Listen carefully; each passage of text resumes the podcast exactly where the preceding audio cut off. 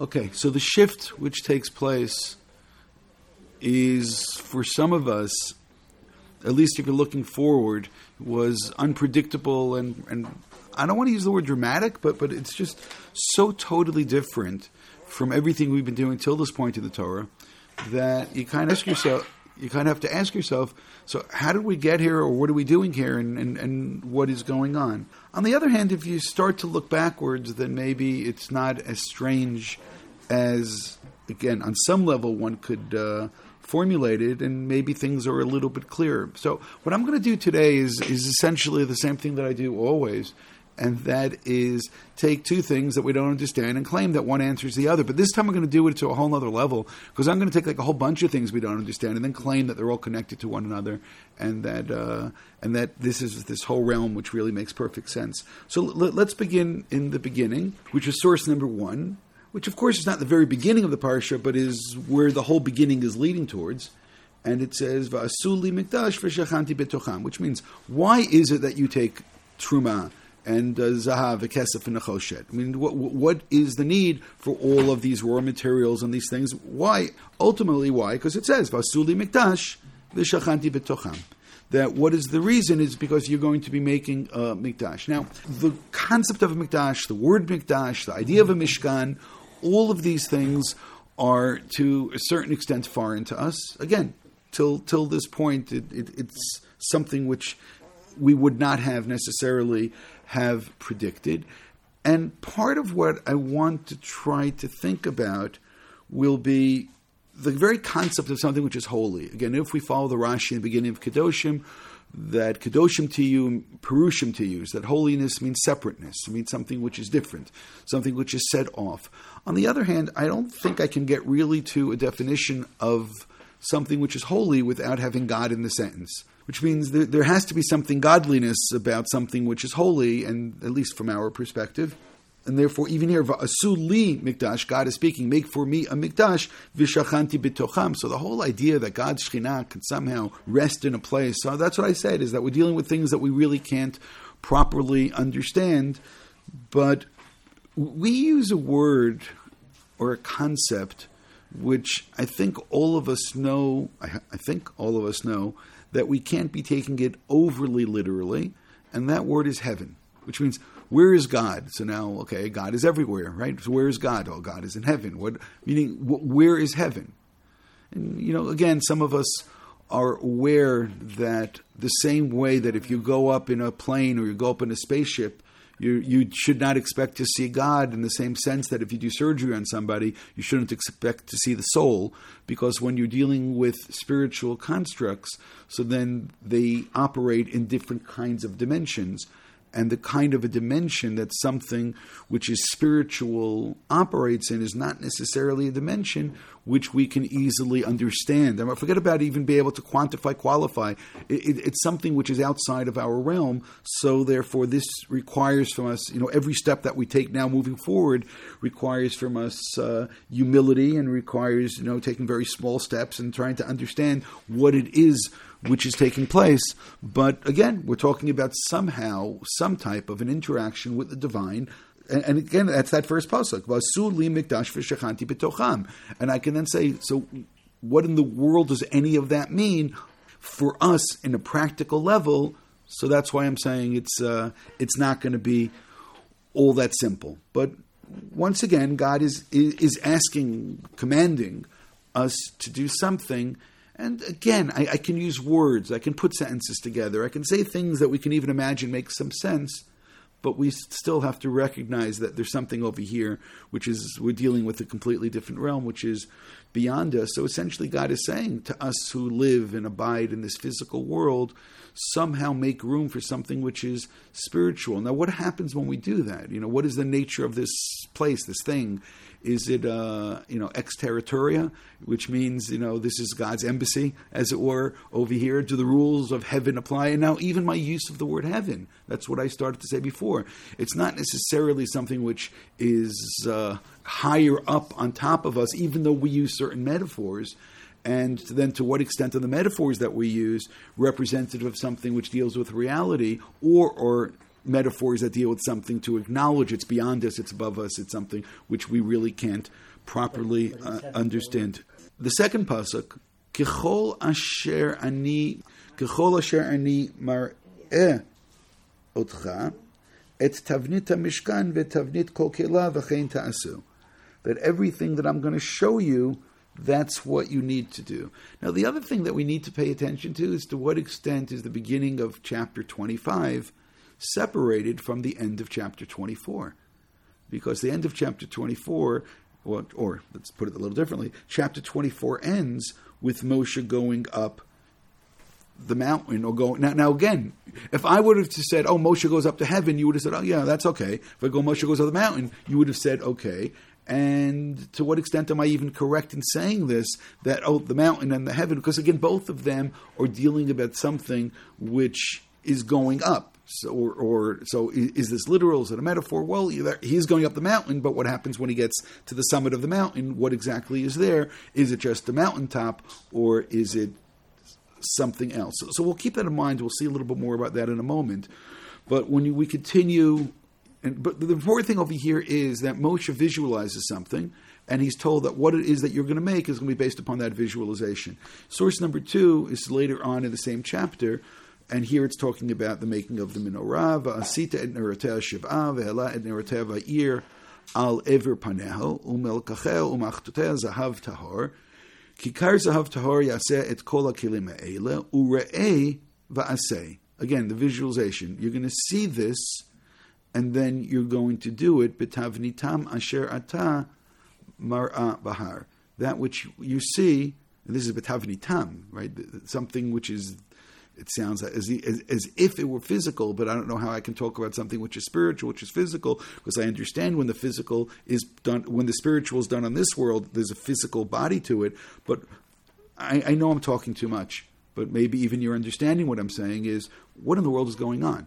Because in, in both of these descriptions now, in terms of the whole general thing, and now regarding the meaning the whole general thing which will be built, which will be the Mishkan, it's as you know you're going to see. There's going to be a visualization. And regarding the various things inside, it's going to be based upon this visualization that you're going to see on the mountain, right? Up up on the mountain, something's going to be seen. If you're not convinced after two of these examples, look at source number three. And this is still in this week's parashah in Perek Kavchet, the Briach HaTichon, Vakrashim, and so on. Vakrashim Titzapeh Zahav, again. V'hakimota et mishkan kimishpato asher hara'ita bahar as you've seen on the mountain. Which all of this should lead us to a simple question. So, what exactly is Moshe seeing on the mountain? So, did God? I mean, does God know how to make holograms? Okay. I guess that was a bad question. Which, which, which means, what exactly is Moshe seeing when he's there? Because I, I understand the practical side of all of this. That you can have an architect who's going to give you all of the dimensions of what should be built but it makes it much easier if you make a model of it and then you have the model and then the dimensions and now you know that this is what I'm building, right? The, the model and these are the dimensions that that model is going to be and all that makes perfect sense and that, I'm saying that's why all of this is so simple, except for one thing. What is it that Moshe is constantly seeing over here? And again, I could show you commentaries that say that, okay, that's exactly what Betzalel does, that Moshe shares with Betzalel the dimensions and shares with him what it is that he, see, that he sees. He shares somehow that visual, but we'll, we'll, we'll pause it there. So again, I just hope that you now understand that these various examples, right, and there are four of them over here, all of them are pointing in the same direction that going up above then generates some kind of a visual, which then somehow is going to be concretized down here below. But what is down here below is in some sense connected to what exists above. Now, all of that I really hope makes sense. And all that I'm going to do the rest of the time that we have today is saying the same thing again and again and again and just trying to make it a little bit more convincing as we move on. Now, what I'd said a couple moments ago was that it would seem quite natural to move from the end of last week's parsha and then just see how it flows into the beginning of this week's parsha. So the end of last week's parsha, of course, is chapter 24, Parak of Dalit. Among the various things that happen, Perik Kafdalit, I'm not doing everything. I'm starting deliberately on Pasuk Tet in source number five. Vaya'al, so, right there, I want to pause a second. The word Vaya'al, what does it mean? It means to go up. Vaya'al. So right over here again, we have some kind of a vertical movement that's important because everything till now has been about this vertical connection. So Vaya'al Moshe va'Aaron another view v'shiv mizikna Yisrael. So aside from just Moshe going up, we have now a whole contingent who are going up. Vayiru, and now again they have a vision, which means at the time that this happened, I don't think any of us, right, end of last week's parsha, I don't think any of us, we, we get to this point here and say, oh, that's so interesting, because this is really preparing us for what's going to happen in next week's Parsha. Uh, So I'm going to say it again. We didn't see next week's Parsha coming, or that's this week's by this point. We didn't see that coming, but now just look what's taking place over here. Look what's taking place over here. You have some kind of a going up. You then have a vision. So let's read the vision now a little bit more carefully. Vayiru et Elokei Yisrael. I don't know what that means. That's I told you. I'm just going to keep on throwing in things. I have no idea what they mean. What does it mean that they somehow have this appreciation of seeing something of seeing a God who's non-physical? So what is it they say? They Yisrael. V'tachat raglav sapir uke'etzem hashamayim. So I'm not going to insult you and try to translate that into English because what difference is it going to make? Because you're looking at me like I'm crazy. Because because even if I put it into words, those words are not going to encapsulate what it is that they actually saw. They saw something which was divine. They saw something which was enlightening. They saw something which was spiritually uplifting. Do you? What else do you want me to say? Tachar aglav kamasei levnata sapir ka'etzam hashamayim latohar. Okay, I, I could really translate all those words. I just don't know what it means. No, because then you'll think you understand it. No, I'm saying that's the problem. You want there's a sapphire over here, the, right? Okay, no, no, now you got it.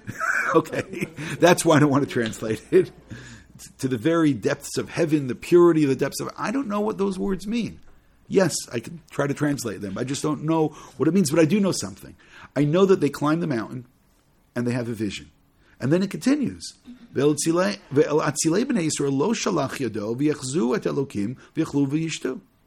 And, and there's so many commentaries on what happened there that God does not strike the the princes of Israel, as it were, and they see God and they eat and they drink. And, and by the way, there's so many some commentaries. No, they didn't eat, they drank. They got sated as if they'd ate, eat and drink and because they got sated from the spiritual, and therefore they were completely, they, they, had no more needs at that moment because every need that they possibly had was filled because of the spiritual experience they just now had. So I'm going to say it again. I can read all these words for you. I just don't have any idea what any of it means, but I want to continue. But Yomar Hashem Moshe, Alei Alei Hahara, Ve'yesham. So now we're going further. So Moshe separate from those who've already climbed somewhat up. Now you're going to continue going up the mountain. And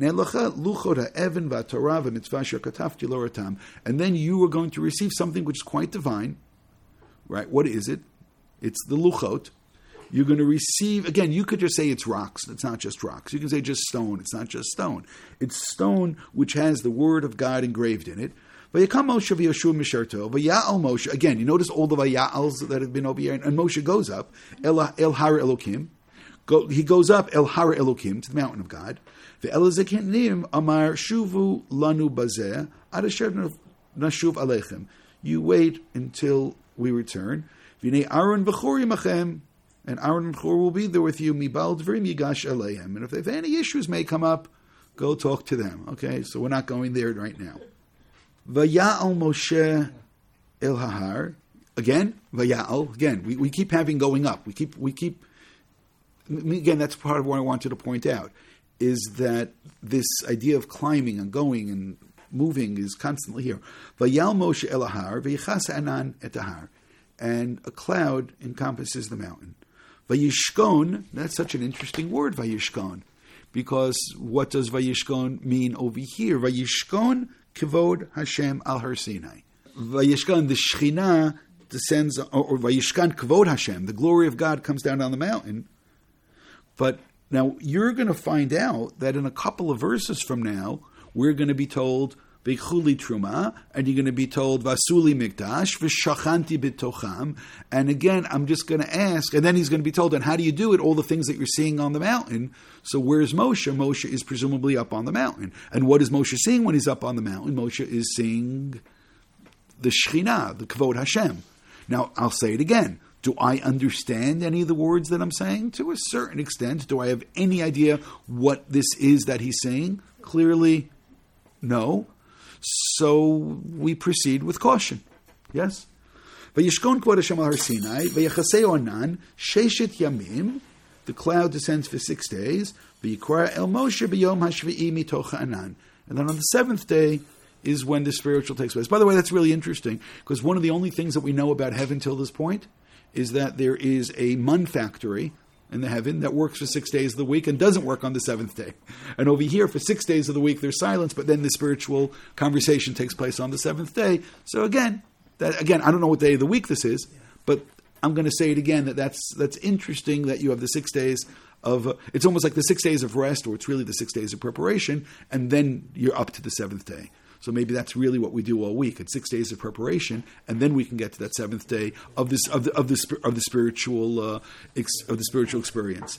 Um, continue, pasuk yud zayin umar ekvod Hashem. So he sees something. There's a vision. Should I should I repeat myself and say this again? I'm going to. That while we were reading all of this last week, I don't think any of us were thinking, oh, look at this. This is all preparation for what's going to come next. But now, when you look backwards, did I kind of convince you that maybe this is where we should be paying attention? Because it's, it, it constantly deals with up on the mountain visions of something taking place. Let's read this pasuk. Even from below, the people see something, and there's some kind of uh, of an epiphany. Moshe goes to the mountain. Once again, the word vayal elahar. So you have to again ask yourself, how many times did we just now have vayal? How much climbing is over here taking place? And Moshe was there for 40 days and 40 nights. Good? Yeah. Everything now is perfectly clear? Right? The Mishkan. You anticipated the Mishkan? The Mishkan. The Mishkan you didn't anticipate. All that you anticipated till now is that Moshe is going to come down with a luchot. That, that's that's you had no reason to, to look for anything else. My point is now when you go backwards, all of those times that it speaks about, oh, and this is what you you're going to build this like you saw on the mountain, like you saw on the mountain, like you saw on the mountain. So now you say, hold it. Now Moshe must have seen some things on the mountain. Where do we ever see the Moshe saw things on the mountain? Well, constantly saying that there is things which are being revealed over there on the mountain. G- give me a couple of minutes. I'm going to try to make a little bit more. I'm unaccustomed for somebody saying, "Excuse me for interrupting." I don't know where I am. Even with Rashi, we need to be, we need to be very very careful. But let's but let's just say for now. So yes, I'm I'm guilty of reading this as the Ramban would like us to read it. Essentially, say, yeah, read the next pasuk as if the previous one came before it. Guilty, right? And, and, and but we also notice something else. Is, forget about that. This is a direct sequence thematically, this flows very, very nicely. Put it in water, they stop. okay, no, but my, but my point is that not only sequentially does this come immediately afterwards, which, which is mostly what the Ramban is saying, the Ramban also, and he says it black and white, he says thematically it's the same idea. Yes, I just now showed you why you should believe what the Ramban said, although I didn't even show you all of his evidence. He's much more concerned at the very end of the of the book, the very end of Shemot, uh, Uh, end of Pekude, where the verses are almost identical, but I'm just showing you, just following the flow. Oh, yeah, th- this makes a great deal of sense. Let's continue. I also want to note, because I didn't get to the point that I really want to say yet, but let, us say it already, we'll get it out of the way. Apparently, I'm, I'm just connecting the dots now. Apparently, when Moshe is up in heaven, he sees the Beit HaMikdash. Apparently, he sees the Beit HaMikdash, he sees all the Kalim. I'm just pointing out that there's a turn of phrase that comes up in Bamidbar, which obviously may not be connected whatsoever, but just thinking in terms of this juxtaposition makes it a little more interesting, and that's in source number six. This is in the end of Parshat Beha'alotcha here there's also some kind of an, of an, epiphany. This is when they're saying lashon hara about Moshe, right, where his siblings are teaming up against him. Ba'amud anan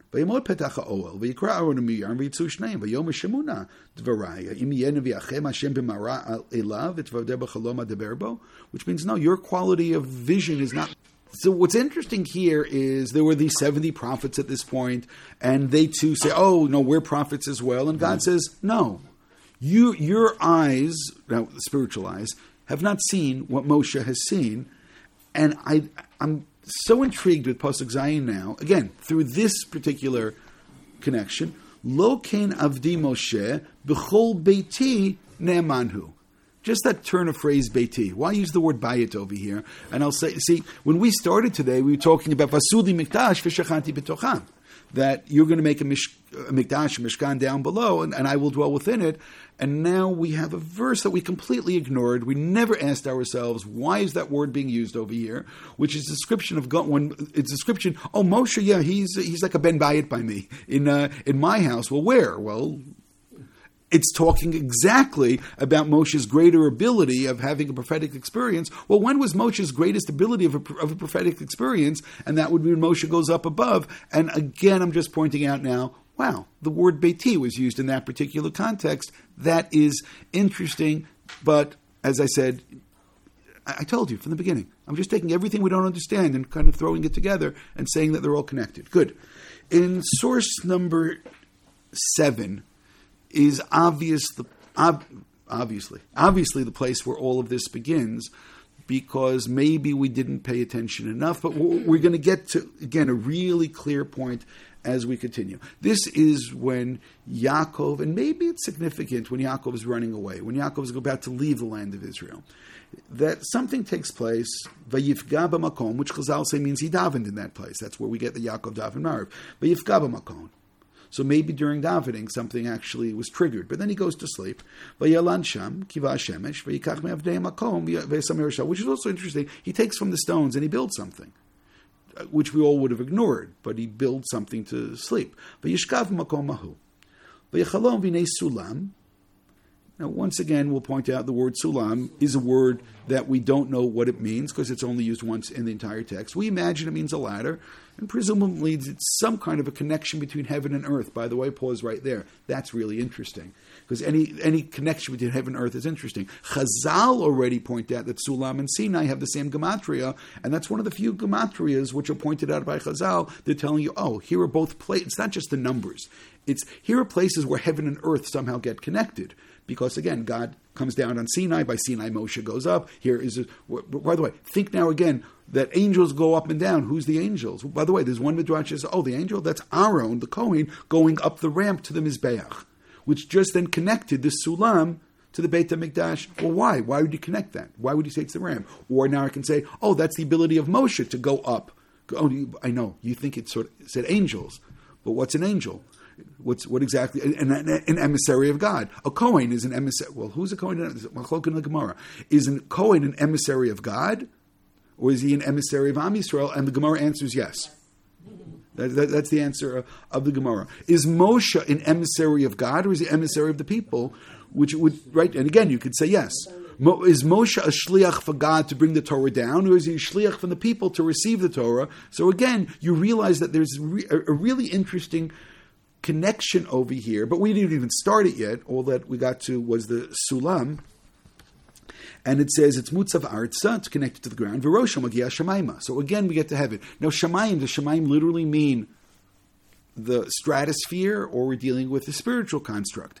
Are angels going up, hanging out outside, you know, where planes are, with all the planes driving by at that point, flying by? Would they all have seen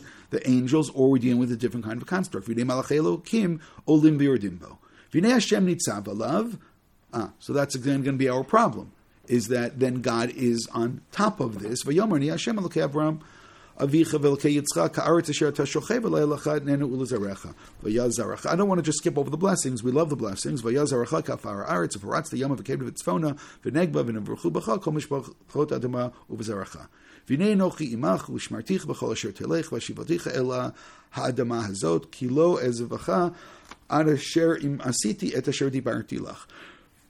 yes, you're going to exile. You're going to become incredibly numerous, and you're going to come back home. Okay? Yes, that is a part of our story. That's a part of the story of the Jewish people. The Yikatz Yaakov Mishnato, Yaakov, Yaakov wakes up. Vayomer, he says, yesh Hashem b'makom, God is in this place. The word makom is probably something we should pay attention to. Sometimes God is called hamakom, and that's also interesting. But Yira, he was filled with awe. Vayomer, manaramakom How awesome is this place? Ein zeki im beit elokim. So he just now said it.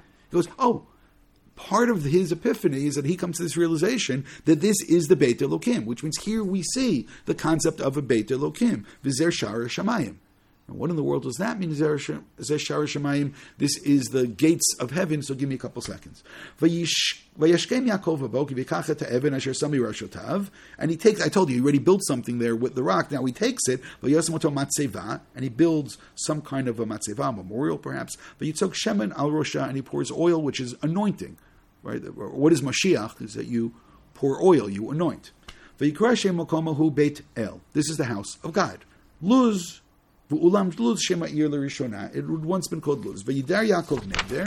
Yaakov makes a vow. Lemor in Yeh Lokimi Madi Ushmani B'derech Asher Enochi Aleich V'natan Li Lechem Lechol Beged Lovosh V'shavti B'Shalom Obeit Avi V'Yashem Li Lelokim. That if I really truly come back, then he says then this whole enterprise of building a house for God, of somehow the ladder which connects heaven and earth, or earth, earth and heaven, somehow that's going to be manifest. Now, the reason I mention all of this is, oh, look at this. The Mishkan should not have come as a surprise. Yaakov made a neder a long time ago. To build a house for God should not have been a surprise. This is not a totally alien concept that only takes place because that we made an egel at some point. No, it's something which was in Yaakov's spiritual consciousness long, long before that. But it's Rashi in source number eight, which is the real reason that we're here. Rashi notes, Vizeh shar hashamayim, mokum tfila la'alot tfilatam hashamayma this is the place that the tefillot go up. And that is so interesting because, again, God is not a physical construct and heaven is not necessarily physical, but, but he discerns, again, the ladder and, and the, again, the malachim going up and coming down, that this is the place that things go up. And then Rashi continues and he says, and he says that is pshat, zeshar shemayim, umidrasho, and gonna, we're going to be a little careful as we proceed over here. To what extent does Rashi take this midrash as pshat as well? Right over here, I admit that he just says umidrasho, but midrasho doesn't necessarily mean that he thinks that this is just some other kind of concept. Question is, is this the pshat in this pasuk? Umidrasho shebeit hamikdash shelmala michuvan keneged beit hamikdash shelmata. That there is a heavenly beit hamikdash and there is an earthly Beit HaMikdash. And now we have to ask ourselves all over again, so what did Yaakov see? When Yaakov looks up and he sees something, and then he concludes, oh, I need to build a Beit HaMikdash down over here, what gave him that idea? Which means, does Yaakov below, or maybe there's some kind of an ascension of Yaakov as well during this experience, somehow Yaakov may have gone through an experience which is remarkably similar to the experience that Moshe goes through where Moshe sees the various, first he sees the Mishkan, he sees the Kelim, and therefore he knows how to do it. Does Yaakov see something and now he knows he has to do it? Which means, yes, I took a difficult dream of Yaakov, I took a difficult verse with Moshe, and what am I claiming? Yeah, these are connected. But you know why I'm claiming that they're connected? Why? Because they're connected. And uh, because they're connected. And, and, and Rashi helped us a lot we're going to take a little bit of a, of a detour, which is not a detour, which we'll actually see where some of this is part of the halachic reality that we deal with. Correct, correct, correct. Which, which, if I had time, I would have dealt with that as well, but we, we don't. Yes, correct. In source number nine, we have a Mishnah in Mesechet Brachot. The Mishnah begins, You're riding along on your donkey don't have any messianic, uh, you know, declarations because of this. You, and, and it comes time to daven. Yered, you should come down. Raid, yachzor et panav, yachol lachzir et panav, et libo beit kodesh hakadoshim. So let, us just pause there for a moment. First of all, all the people who, uh, when mincha time comes, stop on. You can get minyan, you can get a minion, by the way, on some of the roads in Israel. That mincha time comes, people all getting off on the side of the roads. It's extremely dangerous, and uh, they're better off davening later in a safe place. They're better off not getting out of the car. They're better off pulling over in a place which is actually safe. And uh, if you want, I'll say clearly, it's assur to daven in a place that your life is in danger and you're and, you, and you're putting yourself in danger. It's just not allowed. Which, which I know it's right. I'm a rabbi. it's it, right, but but but look how interesting this is. And by the way, if you want to extrapolate from here, if you were on a plane, should you gather a bunch of people and make a minyan and bother all the other people? You have no right to do it. It, it is literally a mitzvah bali de avera. It's something which is absolutely not allowed. And what do you do? You sit in your seat. But what if you're not facing the right way? Can we read this Mishnah again? This is a Mishnah. What do the Mishnah say that you do? Hayarochev ala chamor. Right? It could be a 747 or whatever they have today, or bus or whatever they have today. If you can, get off the plane. Okay, you can't. Continue. Im yachzir panav now that's interesting. What does that mean? Yachzir panav. V'im enu yochol yachzir panav yichavein et libo kineged beit kodesh hakadoshim. Now this turn of phrase yichavein et libo is that a physical or is that a spiritual construct? It sounds to me very very spiritual, which, which kind of like you close your eyes and yichavein et libo. And, and your your orientation, your your focus is is as if you're standing outside of the Beit Kodesh HaKadoshim, the Holy of Holies. Hayoshev bisfina o ba'asada, which is a small boat, yechavein libo keneged Kodesh HaKadoshim. And again, various places, what do you do? You, you focus on the Kodesh Kodeshim. Now, let's look at the way that the Talmud Bavli then unpacks all of this. Tanu Rabbanan, Suma, somebody who's blind, or somebody doesn't know the direction. Now that's interesting because we weren't clear if the Mishnah ever mentioned directionality as much as it mentioned spirituality. Did the Mishnah did the Mishnah say you need to face that place, or the Mishnah needs you need to focus on that place? So over here it says if you're blind or you don't know which direction you're in, right? So what do you do? You libo aviv Then you focus your heart which really means your, your mind, your spirituality, you focus it on Avinu Shebashamayim. Where is, where is that? Well, Shebashamayim. Where's Shemayim? Well, now we get stuck again. Shenamar, and so on and so forth. You know what's really interesting here? It didn't necessarily say, I know that Rishonim can say that that's what it means, but it didn't necessarily say that you need to face that direction. Rather, what did it say? Yechavein libo, keneged Eretz Yisrael, shenemar, and so on. Yechavein libo, right? If you are Ya'omid Beretz Yisrael, Yechavein libo, keneged Yerushalayim. Now, one of the reasons to argue that it really does mean directionality is it should have been the same in all the situations. It should have always been you just focus on God. Why in Israel you focus on Yerushalayim, Yerushalayim you focus there. So it does sound like there is some kind of direction as well. So I know why people can claim that that's what it means, and I'm not discounting at all. I'm just saying is that the term here is actually much more interesting. Omid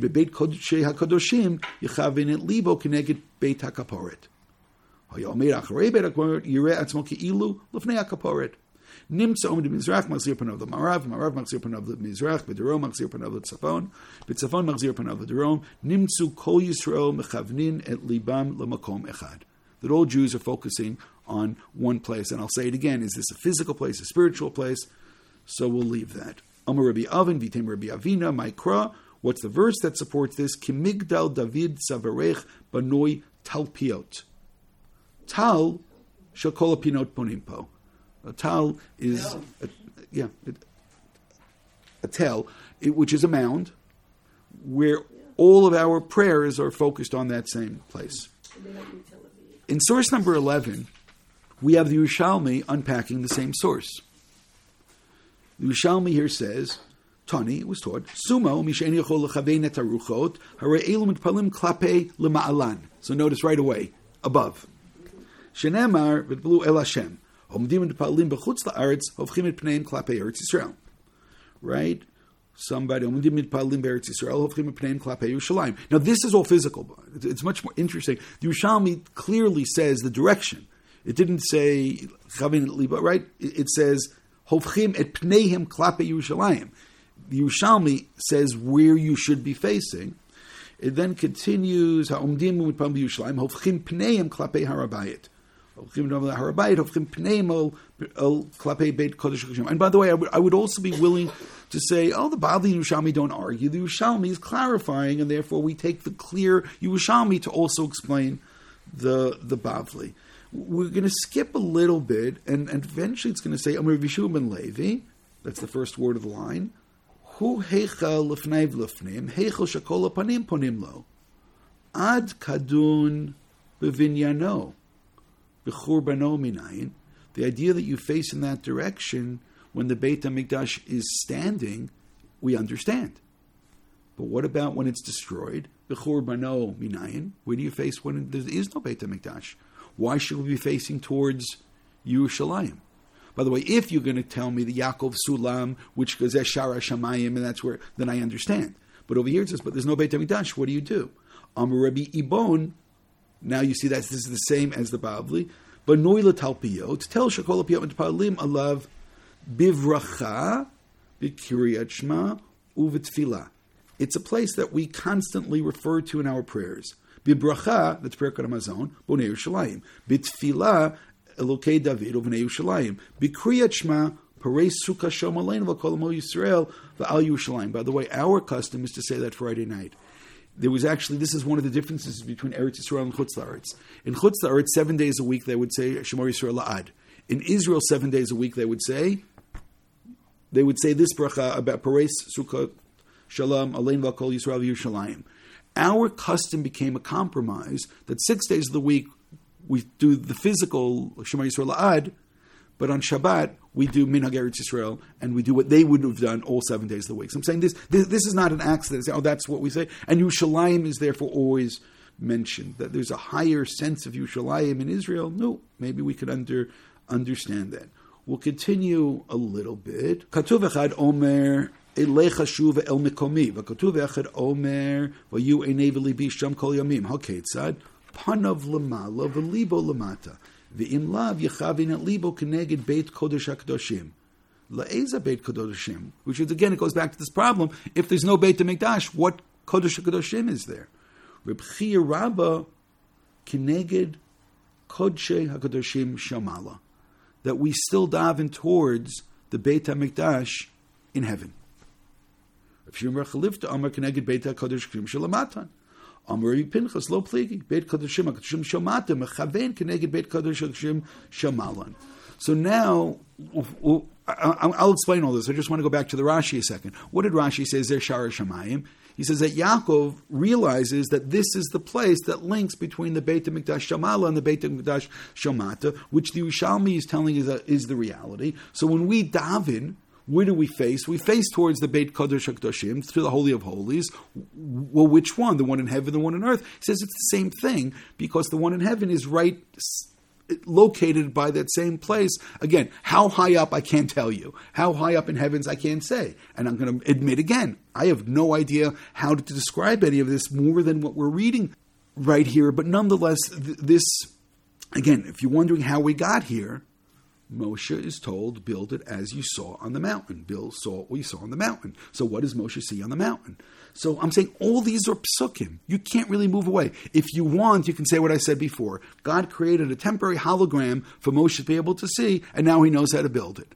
But that's not the way that Chazal are taking it. Chazal are taking this in the sense that no, there is some kind of a spiritual reality which Moshe is able to discern and able to see, and is referenced constantly in terms of when Moshe is down here below, that there is that spiritual experience. Let's take this a little bit more. In source number 12, there's a nice pasuk. Source number 12 in Parshat Mishpatim. So that again is interesting because we, you know, you have your malach here, l'shamrecha b'derech u'leveyecha el hamakom asher hachinoti, to bring you to the place that I prepared. So Rashi here writes, Asher hachinoti, asher zimanti l'teit lechem, which I prepared for you. Which the place I prepared? So Eretz Yisrael, generically, generally. Zeo pshuto, and now Rashi is going to do it again. Umidrasho but nonetheless there is a midrash. Elamakom asher hachinoti kvar mikomi keneged v'ze achad min hamikraot she'omrim shebeit hamikdash shomala mechuvan keneged beit keneged shomata. He goes, this is one of the verses which indicates. So it's interesting because when he said it the first time by the Shara Shemayim, he said, as if this is Pshat, this is a Midrash, and now you see that Rashi doesn't necessarily think this is, no. He thinks that the, there are various psukim which point toward this reality. In source number 14, there's a verse which is not that sim- not that dissimilar to what we just now saw. This is the middle of the Shira. To the Emu v'titienu b'har nachlatcha mechon l'shivtecha pulat Hashem mikdash Hashem konenu yadecha. But now, now, you see that that's much clearer. Mikdash Hashem konenu yadecha. The mikdash Hashem is somehow prepared by your. So what does it mean? It's prepared. Konenu. What, what's again? That, that's what asher chinoti in the verse before. So the Rashi here that I'm bringing is a Rashi in the Gemara in, in Sukkah. It's also Gemara in Rosh Hashanah. Rashi says this. The, the Gemara was discussing about when Mashiach could come and when the Beit HaMikdash is going to be built and which day of the week and, and you know issues of Shabbat and Yom Tov and so on. And I'm skipping there in the middle of this Rashi Hanimile, Binyan Habanoi Bidei Adam, Aval Mikdash Atid Sha'anu Mitzapim Bonoi Umishuchlalhu Yigalev Yavo Min Hashemayim Shene'amar Mikdash Hashem Konenu Yadecha. So this is phenomenal. It means that during the Shira, the people, the people all had this experience. And I want to remind you of something. There is a Mechilta that says that the and Ramban quotes the Mechilta that the people experienced it. Even Afilu Shifcha Layam experienced what even the greatest of prophets like Yecheskel. By the way, it's going to be very important. Yecheskel, you know, it eluded him, but why Yecheskel? And there's also some versions Yeshayahu Yecheskel. They're both really important in this discussion. What Yecheskel saw, which means, and now you go specifically, what is it they saw, right? They say, Zek Keli Van Vehu. They're pointing a finger. What do they see? Well, just like Moshe goes up and sees something, what is it they saw? So over here, you, you understand Rashi is saying that they saw the Beit HaMikdash above. Now, what's more remarkable about this Rashi is that this is the famous argument, if you're familiar, between Rashi and the Rambam. The Rambam makes it sound that Mashiach is going to have to build the third Beit HaMikdash. And Rashi says, no, the third Beit HaMikdash is just waiting to come down. It's there. Which means that at some point there becomes this this moment where humanity gets to this point where heaven and earth are much more connected, and that reality which takes place in heaven is able to somehow to be manifest over here below. But even I'll read the Rambam just in a second because even the Rambam maybe is more interesting than we think. Look at source number twenty, and then we'll go backwards a second. Um, Binyan Rambam Hilchot Beit Bechira. Binyan Shlomo Kfar Mufarash V'chein Binyan Pishahu Katuv B'Yecheskel Enu Mifurash Umuvurar. Which means we don't know exactly what the Beit Shlishi is going to be like, but it's part of the vision of Yecheskel, which is very interesting because Yecheskel sees the Beit Hamikdash. That, that's part of what Yecheskel sees. He also sees the Merkava. Now, what's the connection between the beginning of Yecheskel, when he's off in Galut, and he sees this Merkava, right, this chariot, and then later on when he sees dimensions of this Beit HaMikdash, which the Rambam is telling, oh, that's the third Beit HaMikdash that he, that he sees. So now if we'll go back a little bit, underneath source 17, I left out the title. I'd moved it, and then I think I got called away for a second. I didn't put, put in the title. I just get messed up. Where it says, Vaya'o me'alav Elokim, so that's the Kli Yakar, Sorry, sorry, sorry, sorry, sorry. First, sorry, sorry. Let, let, me let me do this. Let me do this. The, the seventeen. Let's go back to seventeen for one second. Seventeen that we wanted. First, we'll go back to sixteen. Okay. Vayal alav makom. Vayal me alav elokim b'makom asher diber ito. V'yitzev Yaakov matzeva b'makom. Right, asher diber ito. Matzeva et Evan v'yisach alav nisach v'yisach alav Shem and v'yikra Yaakov v'shem makom asher diber ito Shem Elokim Beit El. So that source 16 is when? When Yaakov comes back. When Yaakov comes back, what does he do? He builds this thing. God tells him to build it. Where by Beit El, he builds something. He puts up a matzeva, and he said he's going to build a Beit Elokim.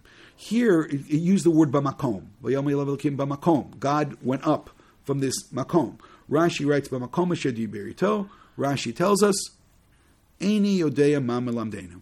He goes, I don't know what it's coming to teach us. Now, right underneath that, the next line, Vayal Me'alav Elokim, that's the Kli Yakar on the same pasuk. So Kli Yakar writes, "V'yal me'alav Elokim b'makom asher diberito." Pirish Rashi and Yodea ma balam deni. He says, "I don't know what this is actually coming to teach us."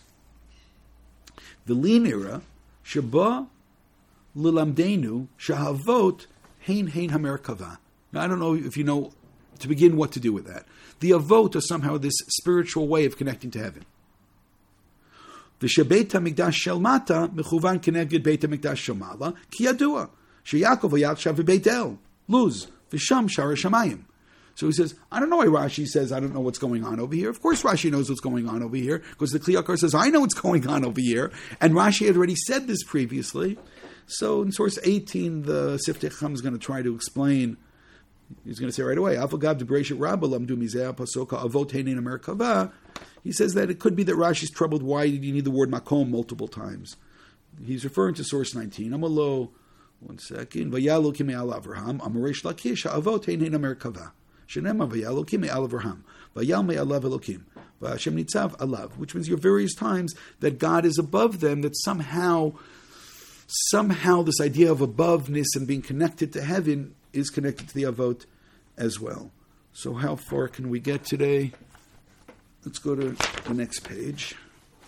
I'm reading over here in the Sefer Ta'amei HaMinhagim, which is a great book which explains all kinds of customs.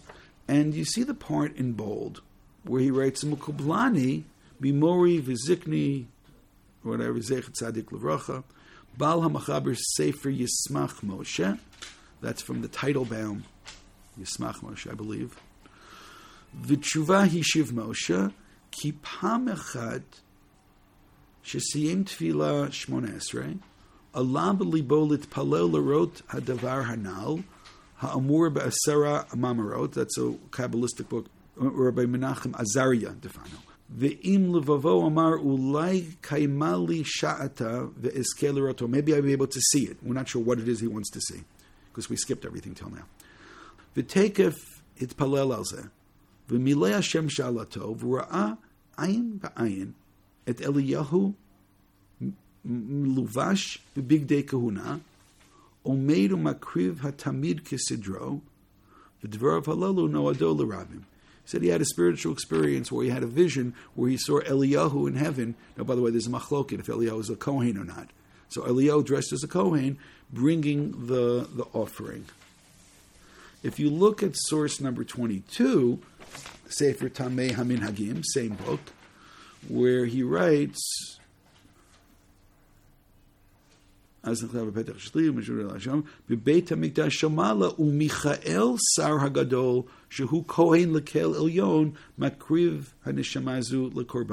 this part I, I want to explain a little bit better and then we'll get to an end and then we'll try to wrap up a little bit. In the Gemara in Menachot." End of Menachot, in source 23, we're not going to read the whole thing, but it says as follows. We'll go a little bit before the part which is bolded.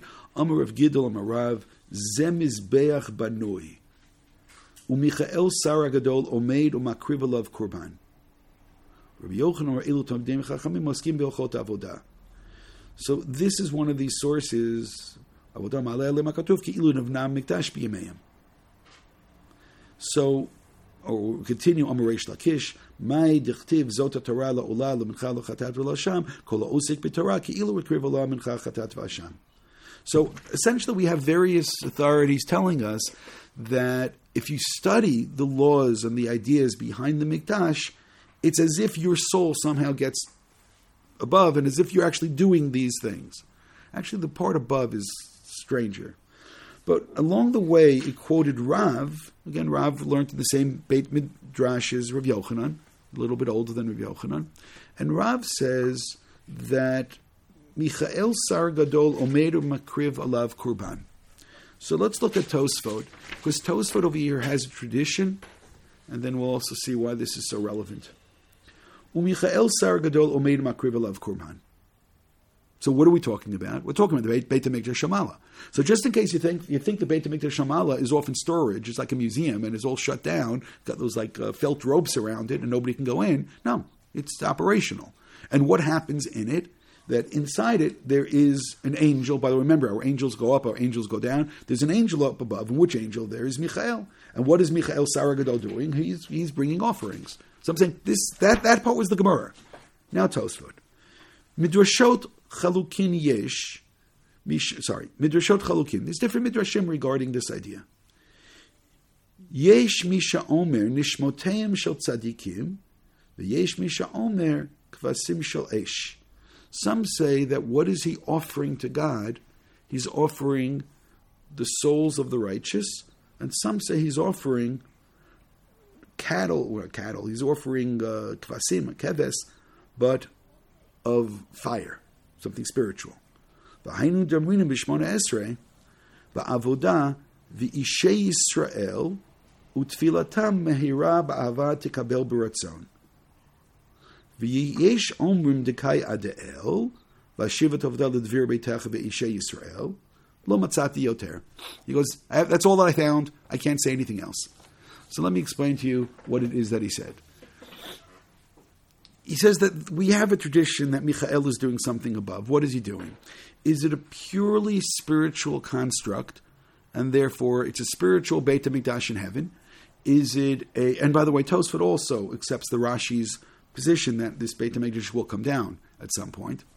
Is it purely spiritual, or, is there somehow something more physical connected? The, right? When we say Ritzei Hashem Elokeinu, right? The Ishe Yisrael, so how exactly, that when we say Vishay Yisrael, his question was, how and when do we pause in the prayer itself? Which means that the word V'ishay Yisrael to Kabel Baratzon, he, what he's asking is that particular turn of phrase, how do we read it and what kavanah do we have when we read it? So let, let me read the, the phrase. Hashem ba'amcha Yisrael. May God the word ritzui actually means, you know, the end of the Haggadah, we have nirtza. What is nirtza? It's a prayer that our prayers are accepted. It's a prayer that our avodah is accepted. After we went through the Shemona Esrei and said all the main parts, ritzei Hashem. Please find Jews and their prayers acceptable. It's a prayer for our prayers. The Heshivet Avodah Ledvir Beitecha, and may you return the service to the Dvir Beitecha, which is the Beit HaMikdash. V'ishei Yisrael utfilatam be'avat tekabel b'ratzon. So his question is V'ishei Yisrael. Where where does that fit into the sentence? V'ishei Yisrael tfilatam tekabel b'ratzon utili ratzon tamid avodat Yisrael anecha. So on the one hand, he's saying is that oh, this is connected to the Beit and Shamala and, and Michal who's bringing. On the other hand, he says no, it's the nishamot of the tzaddikim, which means Uh, and again, we'll be very, very practical right now. More than a thousand people were killed. They were killed for a very simple reason because they were Jews. They were killed on what we call Kiddush Hashem. What this Tosfot is saying is that Michael stands by the Beit HaMikdash Shomala, and he brings korbanot, which means he brings the. Shall I read the words again? Midrashot chalukot yesh nishmoteim shel tzadikim. What does he bring to God? He shows them the, the, the souls of the righteous, and he and then he says, "V'hainu damrina b'shmona esrei b'avodah v'ishei Yisrael." What is the Ishei Yisrael? It's the fire, the burnt Israel. The Ishei Yisrael, which means, is it the korbanot of Israel? Well, We don't have korbanot right now. Or is it all future oriented, saying, oh, please build the Beit HaMikdash against it? No, he said, no. He's saying, please find favorable, please accept the korbanot that was already brought and create an incredible change because of it, which means he's saying is that the Beit HaMikdash Shamala is functional. There is a malach there, and he goes and presents in front of God tzaddikim who died, al kiddush Hashem, and I'm adding that, I'm putting that in this context. And he says to God, please accept this and now change the world completely. Which means, you know, we started today, and I said that the Mishkan is something which is very, very foreign to us. We had along the line this strange thing about the Yavot or the Merkava. We did not know what to do with this. I will point out that there is an important Ramban which I skipped. I didn't get to it. I didn't put in the sources. I opened it and I wasn't sure going to do it. The Ramban is hard to find. In the old editions, there's an old edition. It's the last paragraph in the Ramban's commentary on Bereshit. In the new editions, which is really like the original, it's the first paragraph, the introduction to Sefer Shemot. Essentially, what he's saying is that there's a link between Shemot and Bereshit, and that's the Avot. The Avot are the Merkava, and therefore Geula doesn't take place until we have a Mishkan, because the Mishkan that we have essentially takes us back to this point of the Avot. Who? What do the Avot do? They connect heaven and earth. What does the Mishkan do? It connects heaven and earth. What is ultimately the goal over here is bring a little bit more heaven down over here to earth, which means you live in a physical world, and it's the world that we want spirituality. All of this, on a certain sense, you say, hold it, I didn't see that coming. I don't know how we got there. So that's what I tried to show you from the beginning. No, it was maybe a little more predictable than we actually paid attention to. Because we ended Parshat Mishpatim with various people climbing to various levels, and Moshe climbing and climbing and climbing and climbing, and we eventually get to this point that there are various visions that are being seen who's having visions? Well, uh, various people are seeing visions over there. We actually noted along the way that all the way back by splitting of the sea, they saw what Yecheskel saw. Well, Yecheskel actually sees the Merkava and he sees the Beit HaMikdash. And now, how separated are those two things? The Merkava maybe goes back to the Bereshit manifestation, and then you have the Mishkan or the Beit HaMikdash really being the Shemot manifestation, and those things are not as separate as we may have imagined. And that's why we go back to those verses. And Rashi keeps pointing out, oh no, this also means the Beit HaMikdash, or this also means the Beit HaMikdash, because there is a Beit HaMikdash Shamala. We saw from the Yerushalmi that when we daven, even if there's no Beit HaMikdash, we daven to that place. Why? Because it's really the same place. Because the Beit, I mean, even if you get, not, i didn't get into the argument, once the Beit HaMikdash is destroyed, is that place still holy? There is a machloket about that, between the Rambam and the Raavad. That doesn't concern me. Because what it's saying is, I don't care about the place below because the place below is connected to that place above. And the place above, that's what gets much more interesting. That place above is still functioning. That place is still functioning, so you have certain tzaddikim who try to see it, try to visualize it, try to connect to it, and they claim that they saw it.